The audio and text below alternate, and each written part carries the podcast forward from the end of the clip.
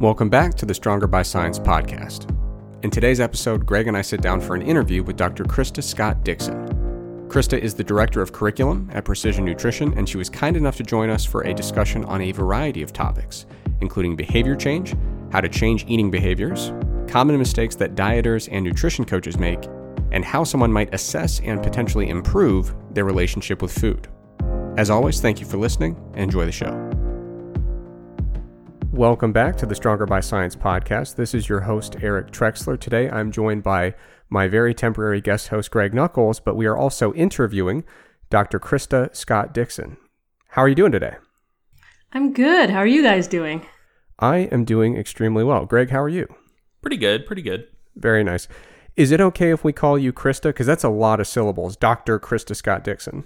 Yeah, yeah. Please call me Krista. Uh, even when I was teaching university, I was Krista. So I guess I'm I'm hoping that I'm still young and hip enough to not be Dr. Scott Dixon. So that's my yeah. yeah, you know, Krista's I, always good.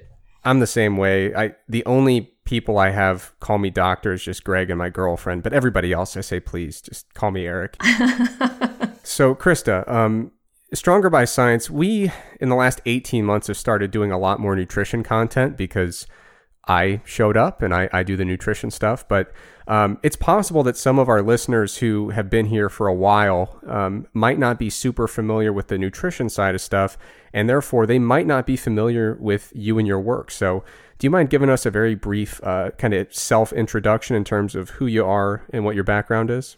Yeah, absolutely. So, I write the curriculum. I'm the curriculum director for Precision Nutrition, uh, which is, we like to say, the world's leading online nutrition coaching and coach certification company. Uh, so uh, we certify nutrition coaches. That's our main business, but we also coach clients. So we sort of do both client and coach end of things. Um, and so my role is to oversee uh, much of the curriculum that we produce, whether that's writing our textbook for uh, coaches going through nutrition certification or uh, you know, coaching programs for clients. I'm doing less of that these days just because we've scaled up so enormously.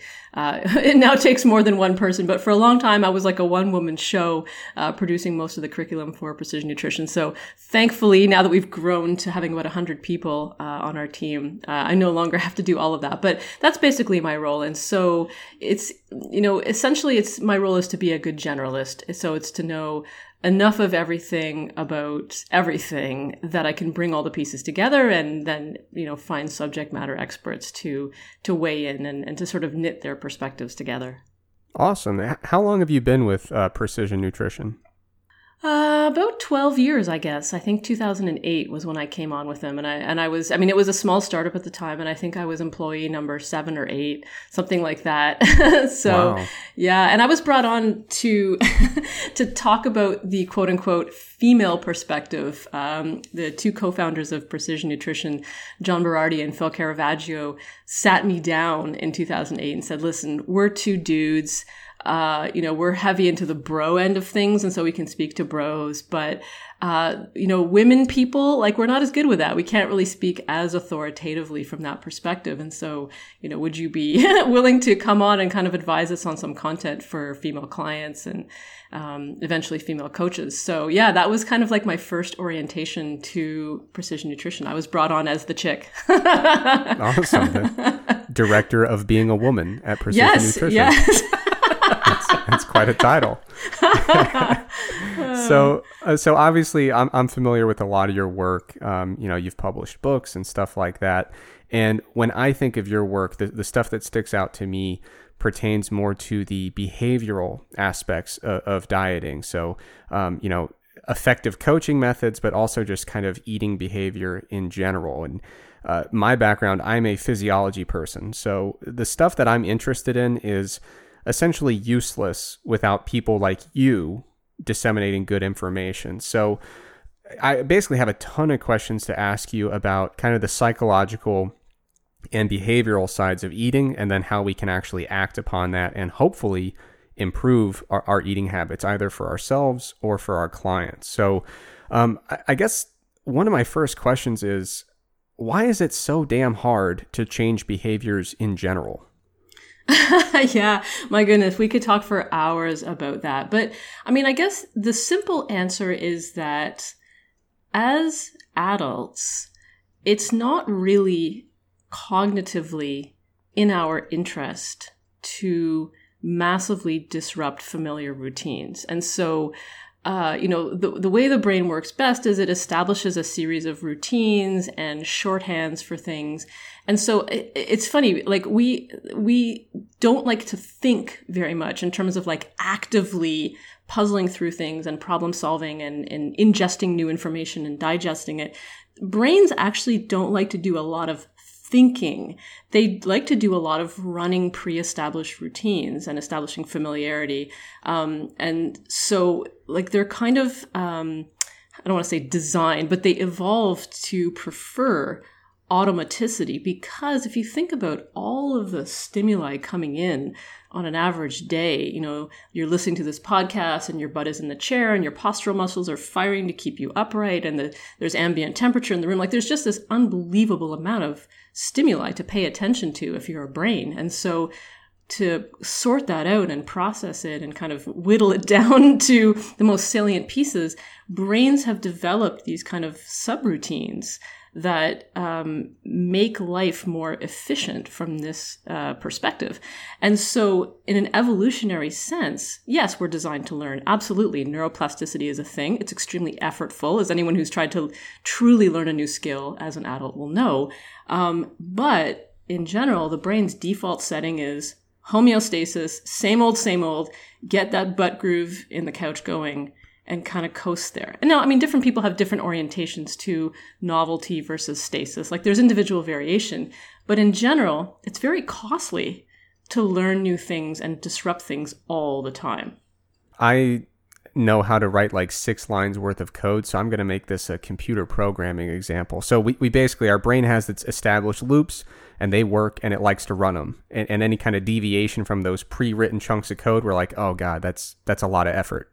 Yeah, and I mean, and it's interesting how much the brain will will stick to things, especially anything that's like implicit learning, right? Like movement learning. So, for example, the other day I rearranged my cutlery drawer and like, my God, if I, I am still reaching for that knife in the wrong place, like months later. like when I say the other day, it was months ago, right? And so, yeah. or like when you, um, you know, move where you put your car keys, or maybe you sell your car and you no longer have car keys, but you keep reaching for your car keys. Like a lot of the the implicit things we do, um, you know, those are very much grooved, and we'll notice ourselves doing them for quite a long time after the cue to do it has been extinguished that one really hits home like the new car. My car's my old car's transmission died just completely dead like three months ago.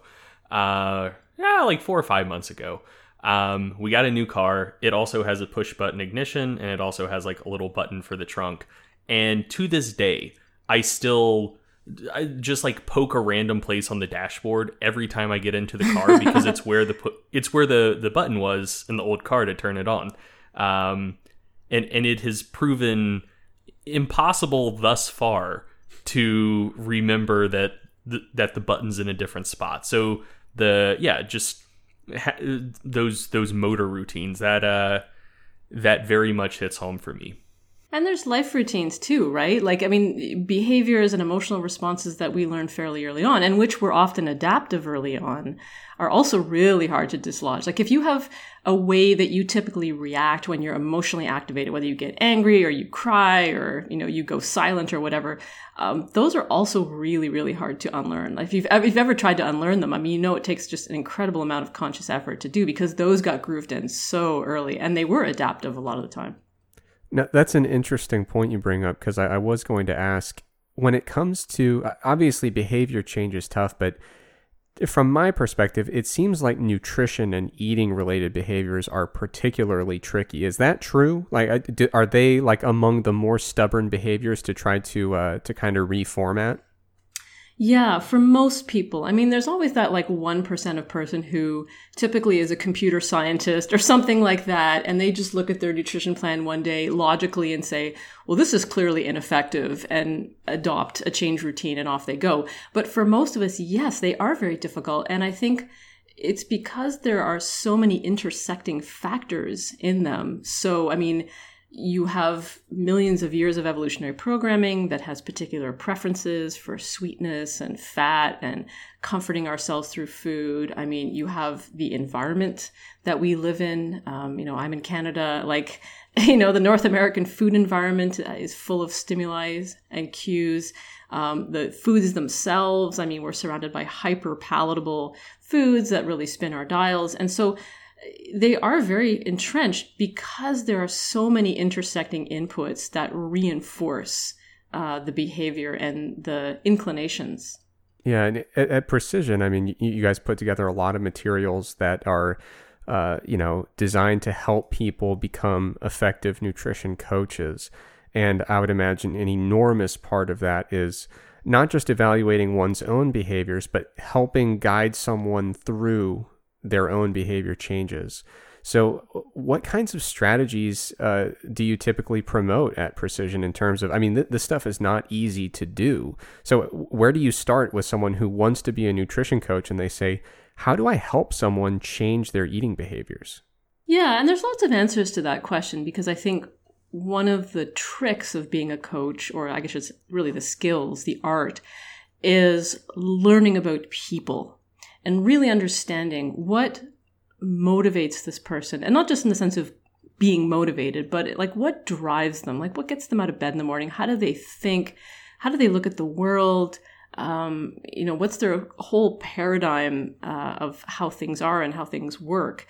So i mean a lot of it starts with really understanding each client as an individual. I mean obviously there are types and there are trends but a client that responds to one angle you know, may not respond to another angle. So, for example, some clients are very logical. Typically, these are your engineers, your sciencey types, your computer programmers, like I said, and they like data.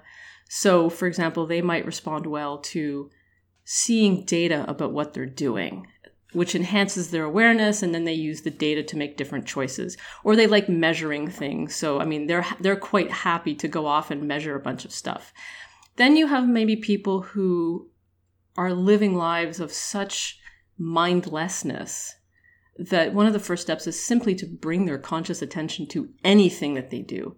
Because they're so rushed and busy and stressed and scrambling and multitasking and just like so partially attentioning everything that the first task is simply to bring not even full attention like 80% of their attention to the actions that they're taking um, and so this for these kinds of clients, we use mindfulness. Um, I don't even like the term mindfulness because it's still a little bit cognitive for me. I prefer bodyfulness, which doesn't really make sense as a word, but like helping acquaint these people with the relationship between cause and effect. When you do this, when you eat this, how do you feel? What response do you get? You know, what sensations does it produce in your body and so forth?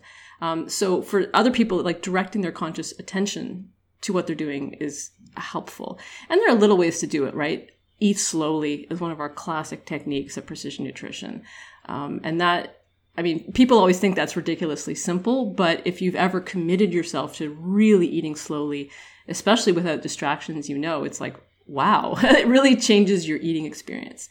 Um, another group of clients have eating issues that are secondary to some kind of trauma, some kind of difficult experience, uh, whether that's you know childhood neglect growing up with alcoholic parents like you know sexual assault like there's all kinds of things that can happen to people that um, ask them to use eating or not eating or food control or over exercising or whatever they're doing to cope. Um, and with those clients we work a lot on emotional self-regulation calming yourself down you know managing your reactions pausing like putting a putting a pause between the urge the impulse to act and what you actually do.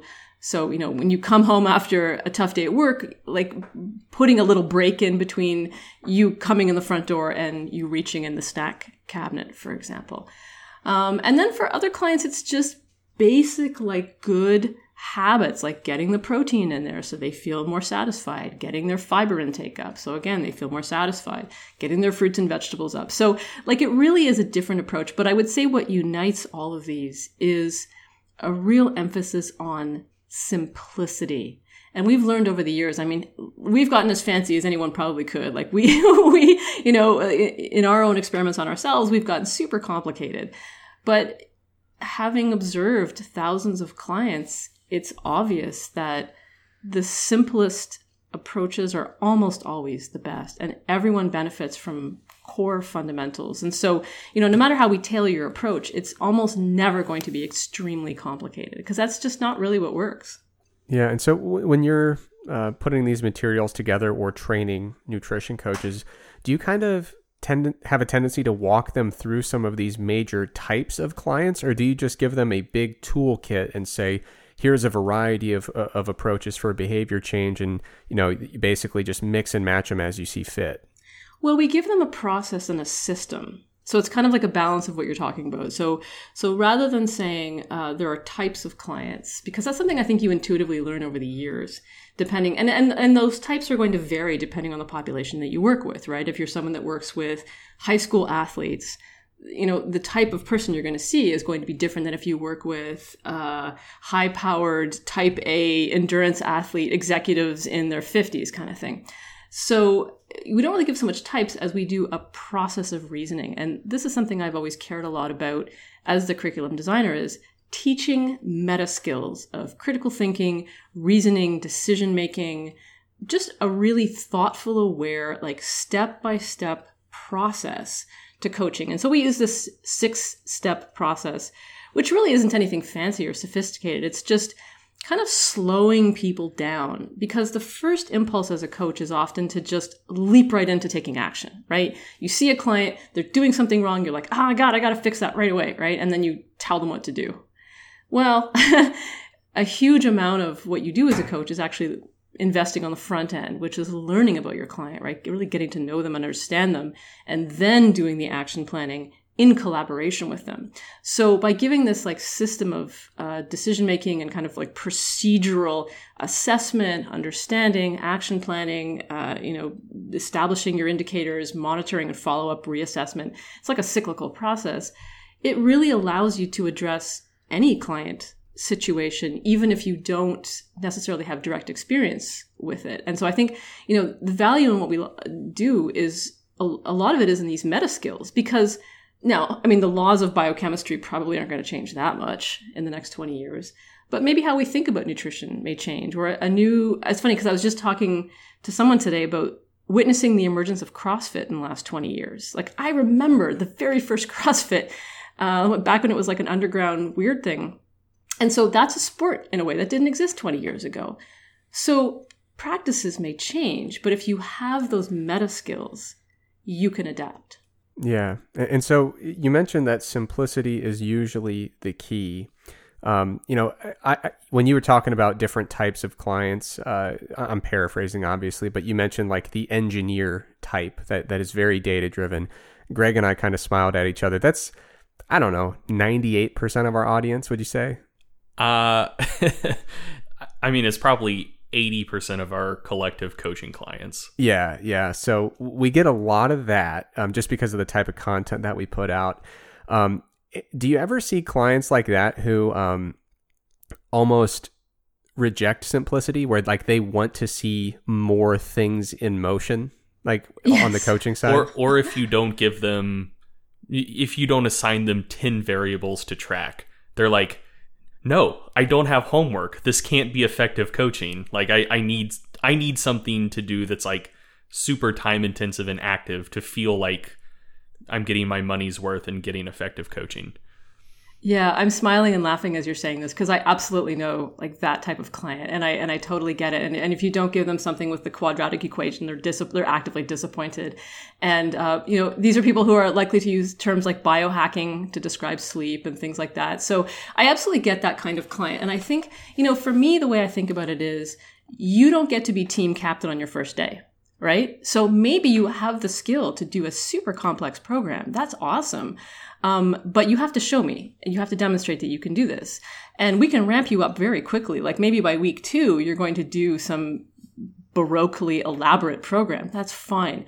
But there's a, an aspect of being able to demonstrate that you have the capacity for this. And so at Precision Nutrition, we have this idea of nutritional levels, which we're kind of like throwing around the idea of getting away from the term level because it kind of implies like there's an upward progression and that you get better. but it's not mm-hmm. really like that. It's more like um, degrees of specialization and and professional requirements, right? So a level three client is someone who has aesthetic goals mostly for their job. Like it is their job to look a certain way. And I think a great example of that would be someone like Dwayne Johnson, whose whole job in life is just to be Dwayne Johnson, right? So his body, uh, for the most part, is his occupation. And so that's a level three client. Or someone who's um, a professional UFC fighter that needs to make weight. That's a level three client. It's very short term, temporary, you know, for a shoot or something like that. Um, a level two client is a client that's mastered a fairly high level of skill. So they can handle complexity and they can do it consistently.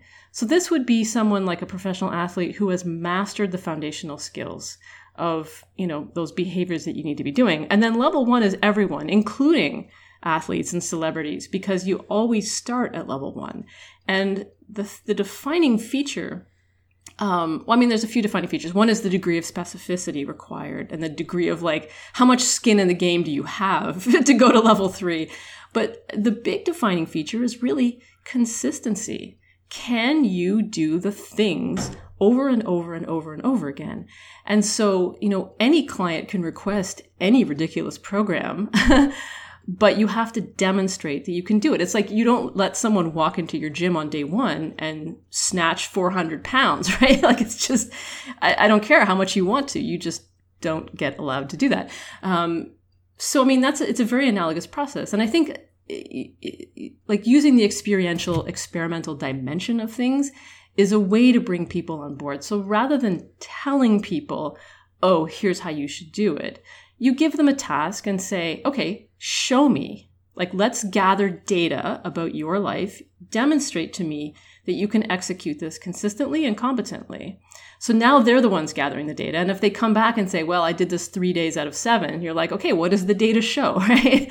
or what do the data show? So, I mean, data, data driven people can go one of two ways. Like they can go to the super complex stuff or they can be, um, shown through the experience of their own life, which we call writing the owner's manual, um, what works for them and what doesn't. So, I mean, it can, it can swing either way. And of course, I mean, you're managing people's feelings and expectations. I mean, part of the job of a coach is to set realistic expectations. So, someone walks into your gym and they're 20% body fat and they're like, I want to be 5% body fat in six weeks.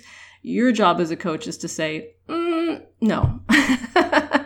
Um, and I think that's perfectly fine. It's the art of coaching is is in how you do it. Yeah, no, you did uh, pick at a bit of a scab of mine. You mentioned Dwayne Johnson. I was. um, oh dear. Well, so here's the backstory. I've been working on finding a more suitable co-host for my podcast, and I actually offered Dwayne. I I, I offered him the job basically, and um, it's been literally months and he hasn't gotten back to me. Um, so oh. we don't like to talk about him too much on the show. Yeah, but, he's too um, busy with his tequila business, I guess, which well, is understandable. Wait, he has a tequila business? Oh yes, yes, he has the Rocks tequila. Interesting. Yeah. See, I don't think it's actually him. I think his people aren't getting the message through to him, which is really Maybe. frustrating. But in any yeah. case, I would um, also assume and I may be overstepping here, I'd assume his people are the ones making his tequila. I doubt he's making it by hand. you don't think that, he's making? Ser- oh, that's a serious accusation. I'm just saying. I, I, think it's worth at least looking into, like probing a little more. So I, I, I actually do have a follow up based on what you just said about, um, you know, making clients kind of prove that they can handle one level before advancing them further. Have you noticed with anyone you've worked with or, or other coaches in your company have worked with that sometimes you get better adherence from kind of like occasionally giving people a little bit more um maybe before they've proved that they can handle less. So as background, I don't do any nutrition coaching whatsoever, and so I'm I'm reasoning purely by analogy here from doing, you know, training coaching. Um but like for for a fair amount of people I've worked with, I used to take that approach of let's start everyone on something basic, prove that they can adhere to it, and then if they want to go crazy after that, we can make things a little crazier.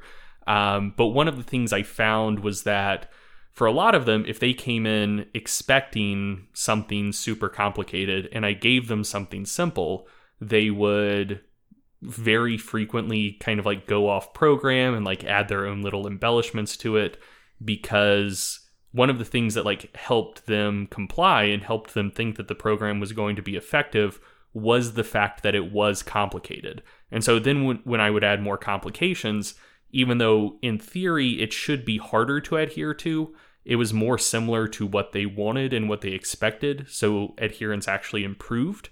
Um, have you ever noticed anything similar with nutrition coaching, or do you think the two spheres are just so different that that kind of one doesn't apply to the other? No, I think it's absolutely analogous, and I think different kinds of clients, like there is going to be the kind of client that loves challenge, and and clients have different relationships to challenge too. Like there are going to be the clients that any grain of challenge is going to paralyze them, like they're just going to collapse and get completely demotivated. Um, other clients love to feel like they're having a challenge. And I think of uh, my friend Jeff Gervitz of Bang Fitness in Toronto has this thing he does where he often finishes, especially new people, he finishes their workout with some sled pushes and pulls.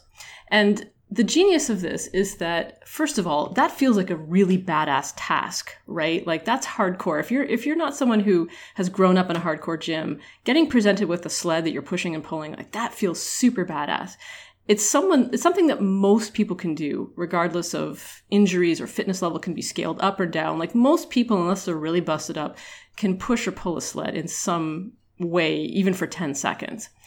But they and it's hard. Like it's very effortful and you can pitch it so that they feel like they've done some work. Maybe it's only literally for 30 seconds or 60 seconds or whatever but they they get the badass feeling at the end of the workout which is what they leave with which is that like that's their final impression of how the workout was right? And so someone will say how was that workout? And they're like oh my god jeff killed me. It was so amazing. Even if like 95% of that workout was rehab mobility movements they will remember the sled pushing. So i think there's absolutely something to that uh, again, I think it's very client specific. You, you have to work in their zone of proximal development. And it really becomes a game of like, what's the thing that I can give them that's not going to break them, but that will make them feel like they're getting something special.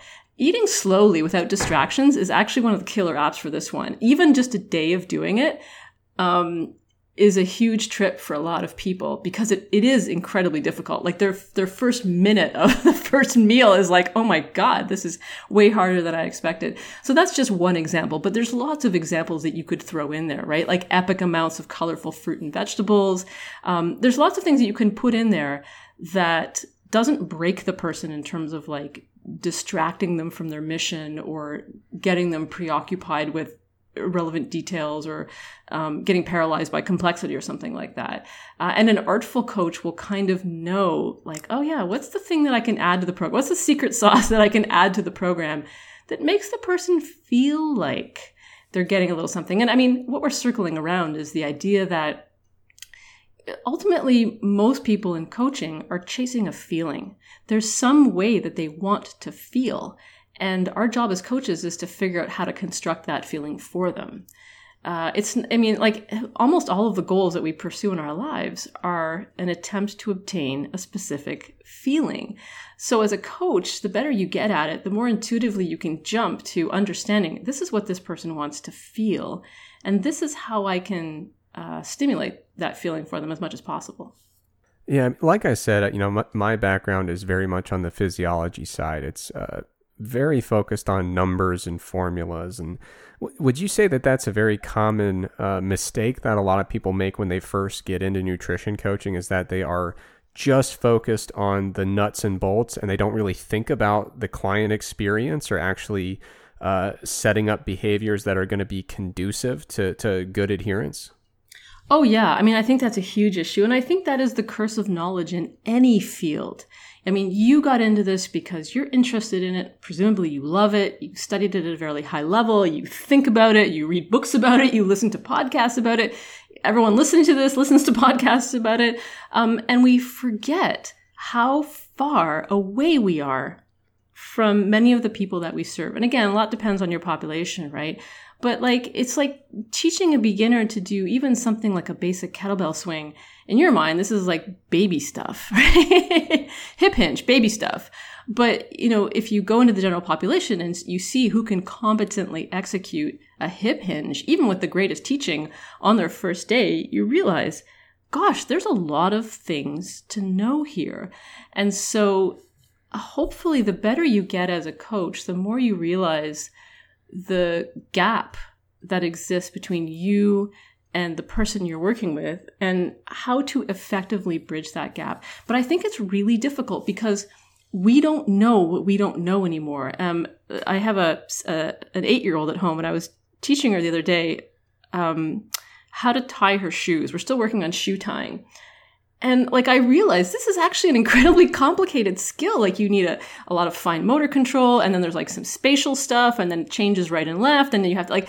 I was like trying to teach this, and I was like, oh my god, there's like 50 moving parts to this. So I think we do forget how much we know um, how many connections we make intuitively and seamlessly. Like we can go from point A to point, well, I'll say Z, but it's Z for us Canadians, point A to point Z, you know, in a single bound, whereas our client might need A, B, C, D. So I, I think it's definitely a problem for coaches, especially newer coaches, because they're so excited to share what they've learned and they're they're marinating in all the terminology. You know, so we're like, hey, you know, do something on your ipsilateral side, and the client is like, what what what is an ipsilateral side, right?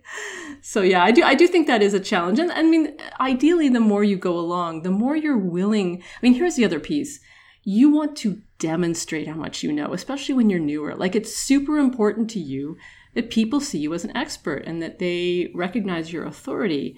And if you carry that forward into the rest of your career, I think that's going to hamper you a little bit because then you won't be willing to simplify.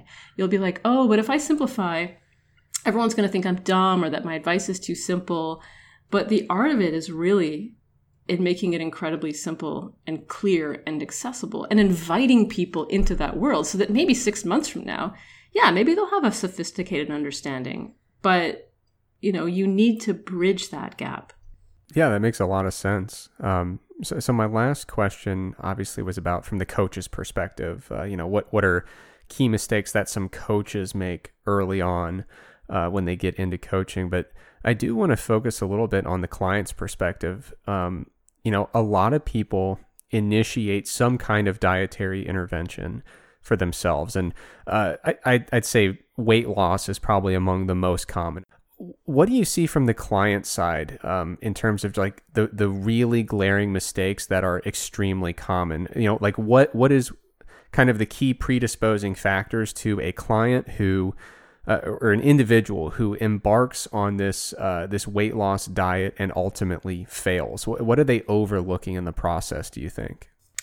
Well, there's lots of pieces, and to go back to your first question about numbers, one of the pieces a lot of coaches and clients miss is what we would call a biopsychosocial perspective, what we call a deep health perspective at Precision Nutrition, which is that your life contains all of these intersecting factors and just making it about numbers or about servings of protein or whatever misses like the huge contribution that the all of the other aspects of your life make. So let's say, for example, you have a long commute. Um, if you're leaving the house these days, let's imagine a time when we all left our house. You know, maybe you have a long commute and and you're on the road early and you've got kids and you've got a stressful job um, you know, and like all these factors, and you, and you have to think about feeding your kids and and making the you know like uh, juggling family meals and balancing full time employment, all this kind of stuff. What affects your nutritional decisions will be so much outside of the realm of grams of protein. So I think one of the big mistakes people make is just making it about the food or even about the nutrients because we don't eat nutrients. We eat food, we eat meals, we eat meals in context, we eat meals in an environment and a whole life. Um, and so I think for me, that's one big piece. It, people just focus on, on the details, but the, the vastly stronger factors affecting decisions are the rest of your life. So it's really important to take kind of a holistic perspective and say, what are some of the contributing factors to my food decisions, which may or may not have anything to do with nutrients? I mean, we can adjust nutrients, but the limiting factor in me eating protein may have nothing to do with being assigned X number of grams of protein. So I think that's a big one. Um, you know, another one is not having a growth mindset and not using feedback loops. And one of the great things about data driven people is that they tend to grasp the idea of feedback and feedback loops and they tend to feel a little bit more neutral about the data. Whereas other clients you know they they do a week of something and then they step on the scale and the result isn't what they expected and then they're like ah screw it. There's no point to this. And like they they spiral off into some you know shame spiral or self-criticism or frustration or whatever rather than stepping back and saying okay you know what are the data telling me if i were to look objectively at all of this what things could i tweak and adjust so i think that most people do not use feedback and data effectively and neutrally and as objectively as possible. Um, and they go down the rabbit hole into self criticism, which of course amplifies the stress, which amplifies the tendency to go into stress coping behaviors, which, you know, we all know where that goes. So I think that's, um, that's another really big piece. Um, and then, you know, I, I do think that most people overcomplicate it and we're told to overcomplicate it. I mean, the nutrition industry thrives on us overcomplicating things. But I think people do not understand some of the fundamental principles that make things work. And I think, I mean, as silly as it sounds, I don't think most people really grasped that you have to create an energy deficit if you want to lose weight. Like it's just the most fundamental fact. No matter how much you, you rearrange the cookies on the plate or whatever, how much you play with your macronutrients or eat in the morning, eat at night, eat standing on your head, like people forget the simple energy in and energy out equation. There's lots of factors that can affect that, of course. Um, you know, whatever your energy out is can be affected by all kinds of things. You know, some of these inputs and outputs can be a little bit mysterious, but it doesn't change this fundamental relationship. And so I think a lot of people have trouble just cutting through the crap and saying, okay, no matter what else I do around this, I simply have to eat less energy than I expend. And for me, there's like a beautiful simplicity about that. Everything else on top of that is just, I don't want to say window dressing, but like a little bit more extraneous uh, for a weight loss client. Yeah. Now, throughout the, the, the interview here, we, we've kind of come close to a particular topic or mentioned things related to it, but we haven't uh, we haven't dove into that topic yet. So I want to transition really briefly to, um, you know, you mentioned all these different things that contribute to our food decisions. I want to talk a little bit about people's relationship with food. Um, you know, I feel like in social me- on social media, whenever I hear somebody talking about nutrition, it's really, really common to hear somebody say, I had a poor relationship with food and now it's better what determines our relationship with food and more importantly what does fixing someone's relationship with food look like a- actually trex yeah can that be a teaser because i wanted to slide one more coaching question in first sure yeah so one thing that i have been curious about just regarding pn for a long time is uh, one of the things one of the things that i hear people claim on social media and blogs, etc., all the time is that like behavior and habit change isn't sexy. That that's the effective thing for, you know, maintaining health and losing weight, etc., etc. But like you can't sell people on that. It's not exciting, it's not sexy. And I mean, one of one of my responses to that is like, well fucking look at PN cuz that kind of seems to be their whole jam and they seem to be, you know, quite successful both with helping people lose weight and keep it off and in terms of being able to sell it and be a very successful business. So, just in general, how how would you respond to that notion that, you know, habits and behavior change aren't sexy? And then what have you guys done at PN to make it more, you know, exciting, sexy, uh, sellable to the customer and also sellable to clients to get them to adhere and buy in? I've never really thought of behavior change as sexy before, so now you've given me more things to think about. Um, you know, I, I think. Well, you, you can you can substitute that with exciting. Yeah, no, I no, I, I'm, I'm going to roll with sexy. I'm I'm going to stay with that. Um, you know, I think I think this is the, one of the foundational challenges for anyone in a, a domain that does require repeated and potentially unexciting behaviors.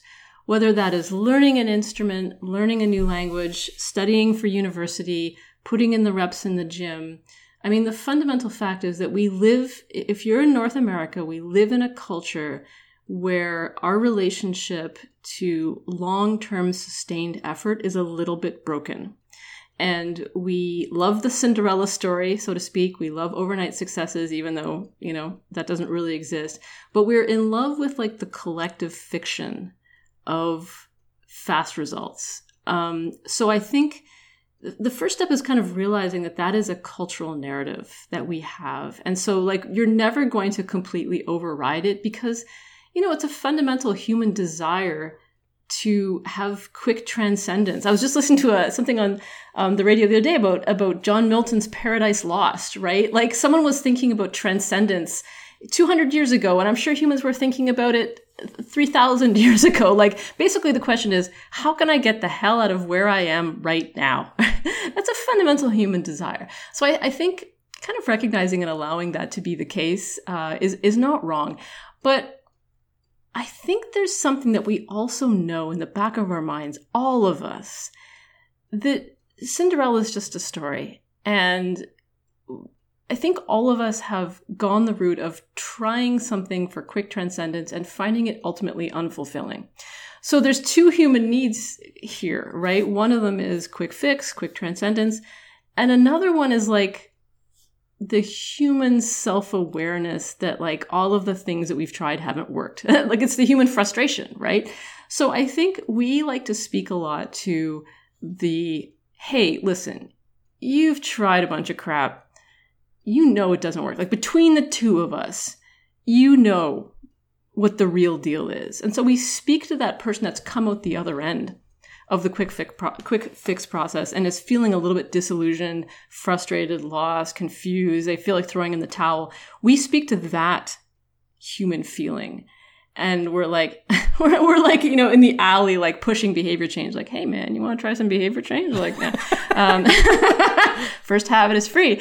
Um, and and we give and and we also invite curiosity so rather than saying hey everyone should be doing habit change we're like hey would you like to try something? So i mean another human thing is curiosity. People are curious. And so can we harness the curiosity in the service of getting them going in the right direction? And so this kind of comes back to the sled pushing idea of harnessing human curiosity in the service of doing the right thing. Can we find a game to play with people, an experiment to invite them to try, something that sparks their curiosity enough that they're willing to take the gateway drug and discover how it works for them. So, um, you know, it's like behavior change is probably never going to be super sexy, but I think most people come to the dawning realization that whatever they're doing isn't working. And that's the person that we speak to. Like are you sick of all of the crap? Are you sick of the diets? Look you, you tried this and this and this. You know it doesn't work why don't you come hang out with us? Uh, you know we like to say that we're like an island of sanity and an ocean of crazy. I think on some level most people are longing for that. Like they just they want to step out of the frazzle you know and the the craziness to just find some sanity. And so we don't really speak to the people for whom this is their first rodeo. We speak to what I call refugees from the diet scene, people who are just exhausted by the crap. So part of it, I think, is speaking to people who are ready to hear the message, you know? That makes all the sense in the world to me. Because, I mean, out in, in the diet world, there's so much that you have to wade through. I mean, anybody that's tried to lose weight a few discrete times has probably been promised if you just cut carbs and they try that and they're like, eh, that didn't really do it. Well, if you just cut fat and they try that, you know, and if you just cut breakfast or if you just cut dinner, at a certain point, I would imagine you you guys collectively are just standing there like, it's time. You know, like, yeah, yeah, totally, give totally. it up. And it's think- time. and, and you know, I think it's it's really interesting to have aged along with the fitness industry because the fitness and nutrition industry t- are typically very young industries. But I'm seeing a lot of people that I followed 20 years ago or even 30 years ago um, are now saying, "Hey, uh, I'm I'm old, and all the kind of things I was saying 20 years ago about being hardcore." Yeah, you know what? Um, I don't believe them anymore, and so I, I think the I think the fitness and nutrition industry has also matured in a way. Um, I mean, there's always going to be crap out there, but I think like some of the, the the voices that have persisted in the industry are maturing along with their bodies and saying different things about how stuff works. And I don't think it's the predominant uh, tone of things, but I do think that there's kind of a maturity to the industry that you know maybe wasn't around um, a few decades ago. Yeah, that that makes a ton of sense. Uh, your answer to the prior question was far more existential than I was banking on, uh, but was absolutely excellent.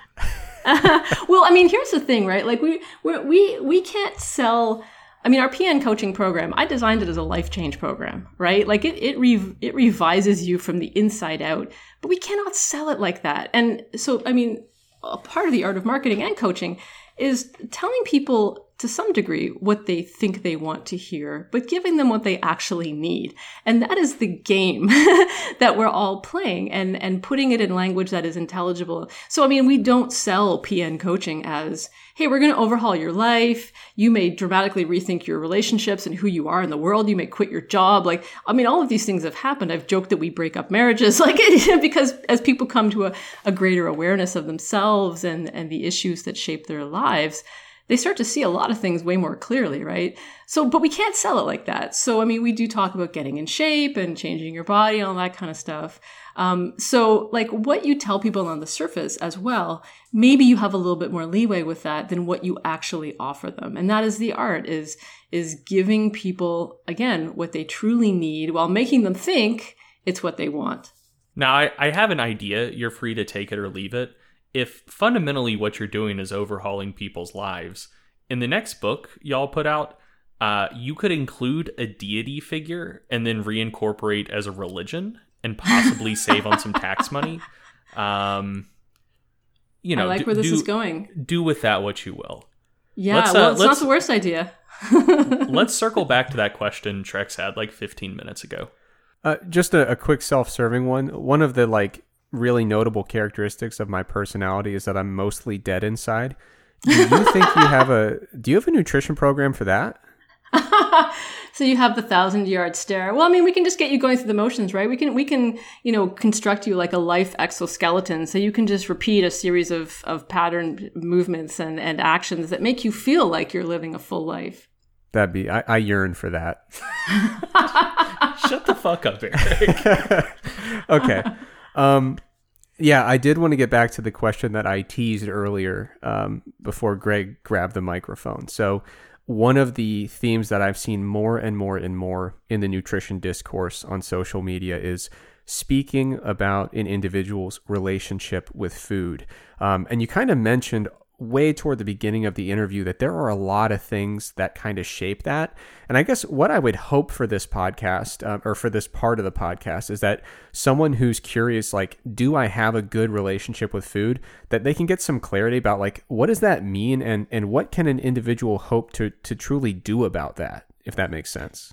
Yeah, and there, I mean, there's a lot embedded in your question, so I'll try to pull it apart. I mean, we have actually been thinking about this quite a lot, me and my colleagues, uh, about like, is there a way to assess someone's relationship with food? I mean, there are clinical instruments, but like not PN style, right? Like PN style is a different way of thinking about things. And so, like, is there a way to drill down people's relationship with food into a series of indicators or a series of questions that you could ask? I mean, coaching to me in a way is about asking the right questions, right? And and not more than you need, but just exactly the right amount. And so there are, I think, certain questions that you can ask people that will start to get at, you know, their health of their relationship with food. And I mean, it's a lot analogous to the health of a relationship with a person, right? Um, does my relationship with this person take up an appropriate amount of mental and emotional real estate? Um, you know, and obviously different people will inhabit our lives in different ways, right? The the amount of mental real estate your kid takes up should be different than the amount of mental real estate that like your neighbor takes up, unless your neighbor is also your kid. But that's, you know, you see what I'm saying. Um, so it's the same with food, right? You want to be thinking about food or, or, you know, planning food or problem solving around food just the right amount. So not so little that you're just mindlessly putting food in the food hole, but not so you know, all consuming that it's all you think about and all you do. And I'm always a little bit like hesitant with people who are like, oh, I'm a real foodie and I have a blog about food and I think about food all the time. And I'm like, mm, you know, I don't want to discourage you from your hobby, but you may want to examine that and how it, ex- how it operates for you in your life. So, I mean, question number one is what's an appropriate amount of psychological and life real estate that you're devoting to this relationship? And is it crowding out other potentially more fulfilling activities, pursuits, and so forth. So, for example, is your relationship with food crowding out your relationship with other actual human beings or with activities that might bring meaning to your life or teach you new skills or something like that? Um, are you expanding, and I don't mean physically, but like I go back to the existential, are you becoming a bigger, better person as a result of this relationship? Or are you becoming a smaller, more narrow person as a result of this relationship? That's a good question to ask. Um, you know, we're looking for the balance of just the correct amount. And as someone is learning a new relationship with food, they may be thinking about it more. They may be talking about it more. They may be digesting, so to speak, uh, more stuff around it. But ideally, our hope is that it settles into a place of appropriateness where it's just the right amount. Um, another thing about a, you know a fulfilling relationship with a person is that there's a give and take. There's mutuality, right? You don't um, love the other person more than they love you in the sense of like you know are like are you over loving and are they draining you right you don't want that kind of asymmetrical relationship ideally you want a relationship of mutuality so if you think about a relationship with food, are you gaining value from your choices? Are your choices nourishing you? Are they adding value to your body? Are they improving your performance or your recovery or your function or whatever? Um, but you know, is is there a level of symmetry in that relationship? You're getting something out of it. You know, it's giving something to you. That's another way to know it. But I, I think you know, for me, like honestly, one question that will tell you pretty much everything is what what's the level of mental real estate, um, and what are the emotions around this? Uh, you know, is this prompting calm, uh, sanity, a sense of peace, um, clarity, uh, compassion? Like, is it pro- provoking these? Or is it provoking anxiety, depression, self criticism, panic, worry, um, complete cluelessness. Like, what is the emotional experience that you're having? Um, are you having some of those more calm, balanced emotions? And I mean, to go back to the feeling that people want to have, a lot of time my clients will say things like, I want to feel more confident. I want to trust myself. I want to feel more calm. I want to feel more balanced. So I think for me, those are indicators that you're moving in, in the right direction. Um, and then, I mean, there are there are granular indicators every day that you can look at, right? Like, am I making a choice that truly adds value to my body and to my life? Am I eating my colorful fruits and vegetables? Am I eating my protein? Am I getting overly rigid? Am I, uh, you know, how, what degree of adaptability do I have? Something else you don't want in relationships is to get overly rigid. Oh, this person, you know, must always do this and it should always be like that. Well, I mean, that's not the nature of human relationships, right? And and with food it's the same thing. Do you get stressed out if you cannot control your food or if you cannot abide by rigid parameters? How strict, how rigid uh, is this? Or how flexible how adaptable? Can you can you adapt on the fly? Are you resilient? Are you creative? Are you resourceful? That tells you a lot about your relationship with food as well. As soon as i heard the term control with a client i'm like mm, let's think about that. so, I mean, that's that's sort of a, a lengthy answer, but uh, you know, hopefully, it gives people a few clues that they can at least ask themselves about. Yeah, I think that's a, a really terrific perspective on it, and I will say, you know, I come from the perspective.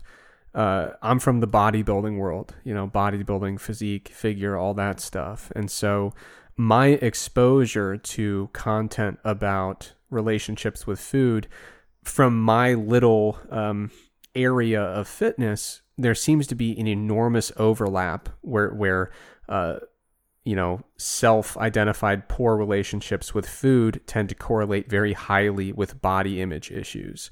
Uh, is that something that is seen more broadly, or I mean, it, when we were first when we first started talking, you mentioned things like past trauma. Is it just that I'm seeing it through a very very narrow scope? Well, you know, it's interesting you ask because there are people who ha- who have a physique and bodybuilding background that have always seemed to just be healthy and sane about it, and and so that you know, part of it is probably a set of personality traits uh, that allow a person to be healthy and sane and balanced and kind of pragmatic about it and you know not get too overwrought about it but devote some level of attention to it. Like there's probably a set of personality traits that um, allow a person to be in the physique world but emerge unscathed if i can say that um, but a significantly larger proportion of people uh, do come out of the physique and bodybuilding world talking about a messed up relationship with food. So um, I also like to think about like not just where people are right now, but where are they going to be in six months, 12 months, five years from now, 10 years from now?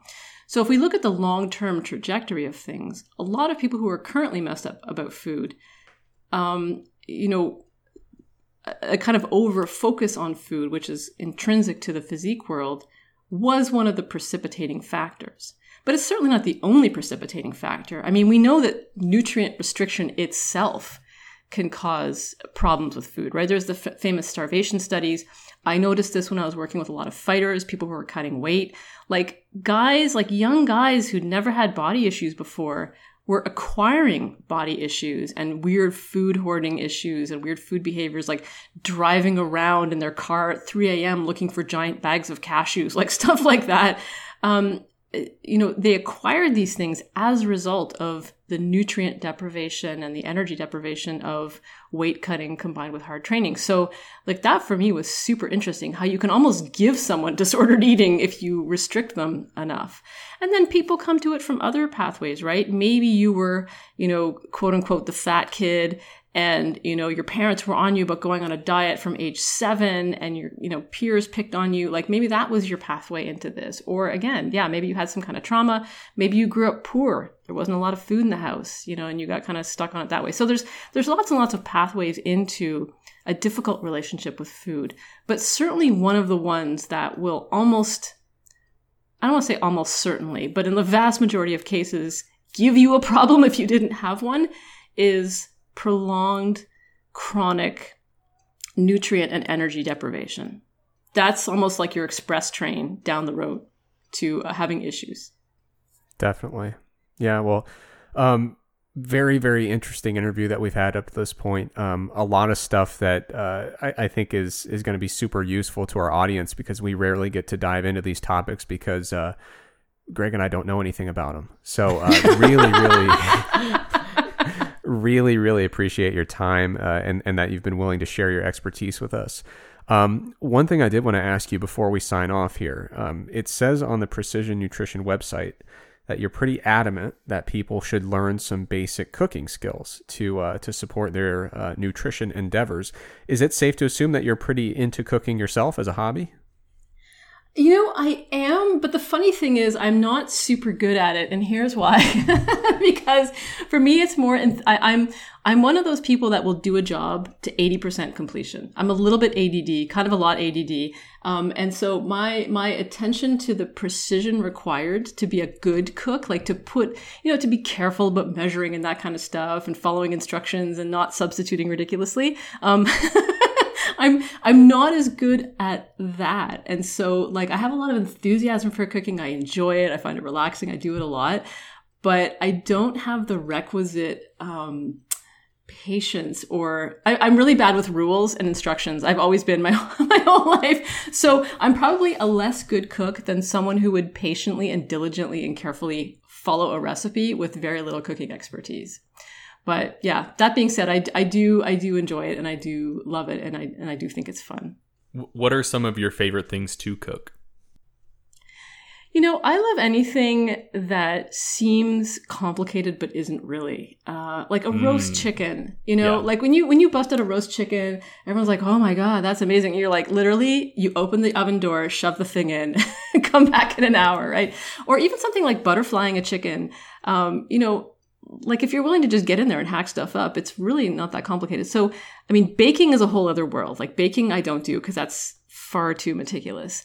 Um, but anything like roasty, anything like applying fire, like that is my jam. I um I, I now live in an apartment where I can't do this, but for a long time I was getting really into smoking. I was smoking everything. Like well, you know, like can I smoke this? Can I smoke that? I had a, a, a green egg, which was wonderful. Um, so I was smoke, super into smoking like everything that I could think about. Alcoholic drinks. How does this work? so yeah, that was my jam for a while. That's awesome. Yeah, Mm-hmm. the Stronger by Science podcast, basically the last 20% of every episode is Greg talking about cooking. So I, everything you're talking about is very much right up his alley.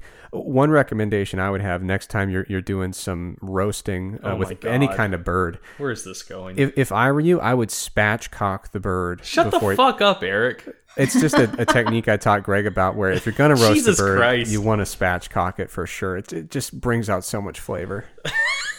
Cooks right Yeah. through very evenly. Well, you know, and, and there are those little like um, I don't want to use the term hacks, but there's like there are some things in the world that like are really super high leverage activities, and like using butter is another one, right? Like everyone's like, oh, why does restaurant food taste so good? It's because they use cream and butter. Like butter makes everything better, and I think it's something that fitness people are like, oh my god, butter. Like we we tell people um, at at PN like butter's okay to eat, and everyone's like, oh my god, so rebellious. I mean, it's not like go stick a thing of butter in your coffee, and I mean, we're not going down that road, but there is something magical about butter. Uh, it really is like the killer app for for making food uh, amazing. Yeah, Greg showed me a video one time of making scrambled eggs, and it was like, what what were the proportions on that? It, it- so it, it was a, a Gordon Ramsay scrambled egg recipe, and it was one tablespoon of butter per egg plus an additional tablespoon of butter to to finish the emulsion. so like I, I think I think it was three eggs.